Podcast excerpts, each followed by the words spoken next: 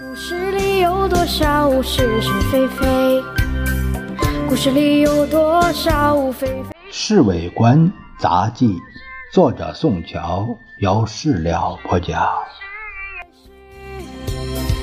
故事里的事，说不是就不是，是也不是。今天清早，我到下关车站去接十七姨太。月台上冷冷清清，没几个人。偶尔回头望一望车站上的大钟，忽然看见一个矮胖子匆匆地赶进月台。这么冷的天气，他还戴上了一副黑眼镜。走近一看，原来是孙科院长。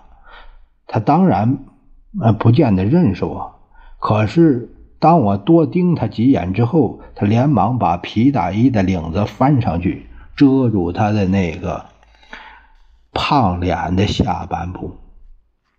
他这么一大早来车站干什么呢？我心里这样想着呢。火车进站铃声响了，我便上前走了几步。他可没有上前来，仍然躲在铁柱的旁边。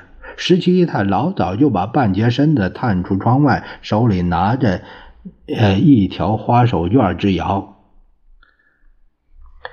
我是奉命来接林代表的。我板着面孔向他举手敬了一个礼，故意和他开玩笑：“小陈，我我什么时候当上当上代表了？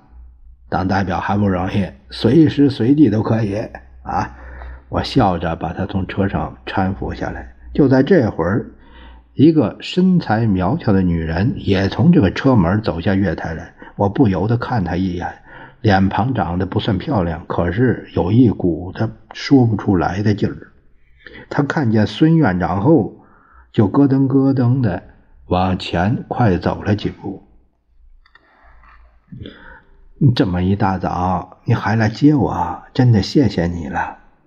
他满口上海腔的国语，孙科咿咿呀呀的不知道说了什么，他就搀着他的手背走出月台了。